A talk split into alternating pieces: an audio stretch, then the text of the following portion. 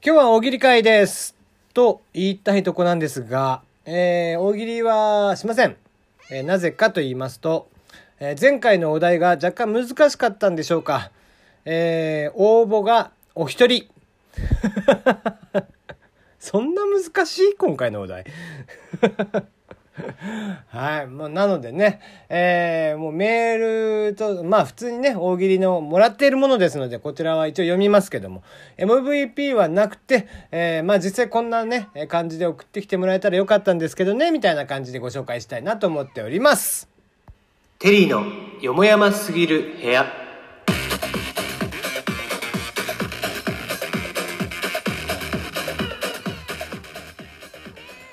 改めましてこんばんはテリーでございます。皆さんいかがお過ごしでしょうか、えー昨日は お休みをさせていただきまして一日明けての今日ですがいやー昨日おとといは言いたいことがいっぱいあるんだけどね。うん。まあねえー、まあ吉本ですよやっぱり。ねびっくりしました。会見見てました？皆さん。もう見てる途中でもうかなり序盤からねうわこれ全然違う方向性になってきてないかっていうので、えーワクワクしながら 見てました。まあまあご本人たちはもちろんね、えー必死な覚悟で決死の覚悟でもうもちろんしてるわけなんですけどもうわこれはだいぶ潮目が変わるぞと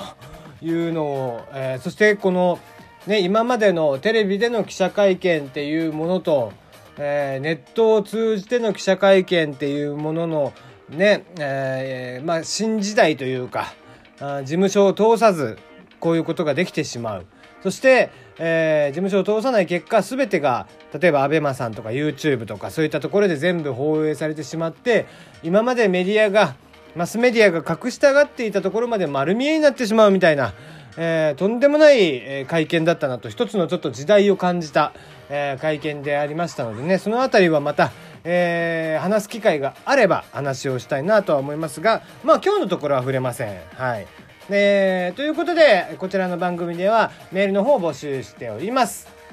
えー今回のお題、えーね、ちょっと難しかったんですかね。まあ、その前にね、えーあ、そうそう、メールの方をもらってました。えーこれは普通おたでいいかな。えーラジオネームアンディ。えー遅ればせながらフォローしていただきましてありがとうございました。あれから番組たくさん聞かせてもらっています。そのうち大喜利にも参加したいと思います。よろしくお願いいたします。ということで、まあ、ツイッターのフォローね、えーさせていただいた方ですね。えーありがとうございます。わざわざこちらにメールをいただきまして。はい、えー大喜利ぜひ参加してください。次のお題は簡単です。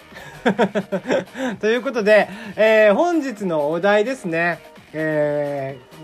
本日のお題、えー隣のトトロないし、えー天空の城ラピュタのシーンを固有名詞使わずに面白く説明してくださいということでした。えー例えばですね、これ、まあシンプルにすごく考えてほしかったなと思ってるんですけども、あのまあね、えー、ババア、えー必死に迷子を探すとかね、えー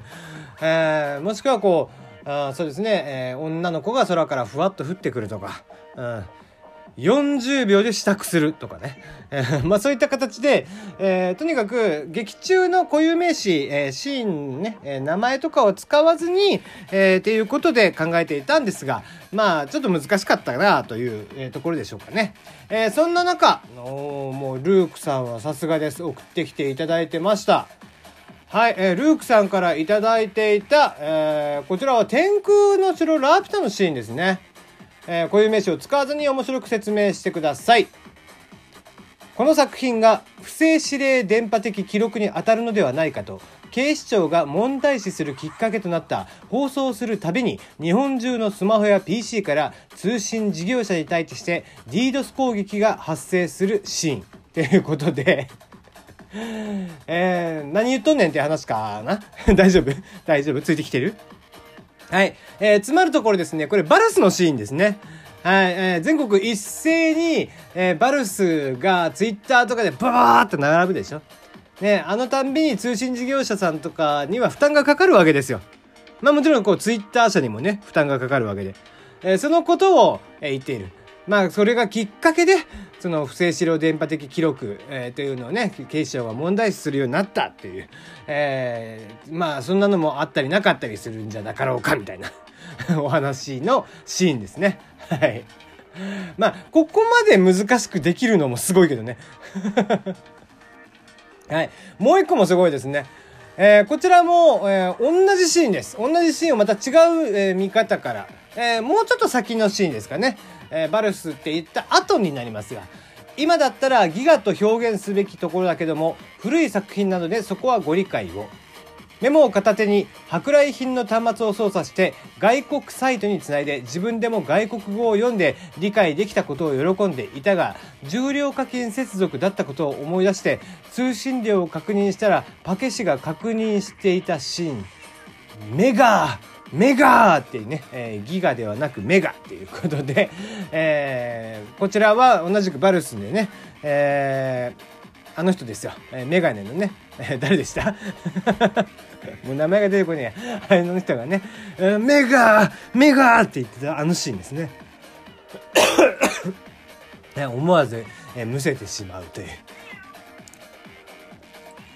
えー、ルナウスカもナウスカとかね ジブリはね基本的にすごいいいシーンがいっぱいあるんでねえーまあ、名シーンと呼ばれるシーンがいっぱいあったんで、結構簡単かなと思ったんですけど、ちょっと、えー、問題自体が難しくなっちゃったかなというところで、えー、今回は MVP なしと、えー、させてください。はい。えー、さて、えー、そんな中で今日は一個だけ、えー、そうですね、この僕が休んでる間の話題というか、えー、アホな YouTuber がですね、えー、アホな YouTuber 言うても100万人以上いんのかな？いやいや、ようわからんけども、有名 YouTuber が、えー、そこの事務所さんのね、えー、所属している女の子と、えー、女の子に対して、えー、パワハラないしセクハラを行っていたっていうのがあって、で、それを受けて、えー、その YouTuber グループの一人が、えー、謝罪して坊主になって、みたいな形で、えー、まあ、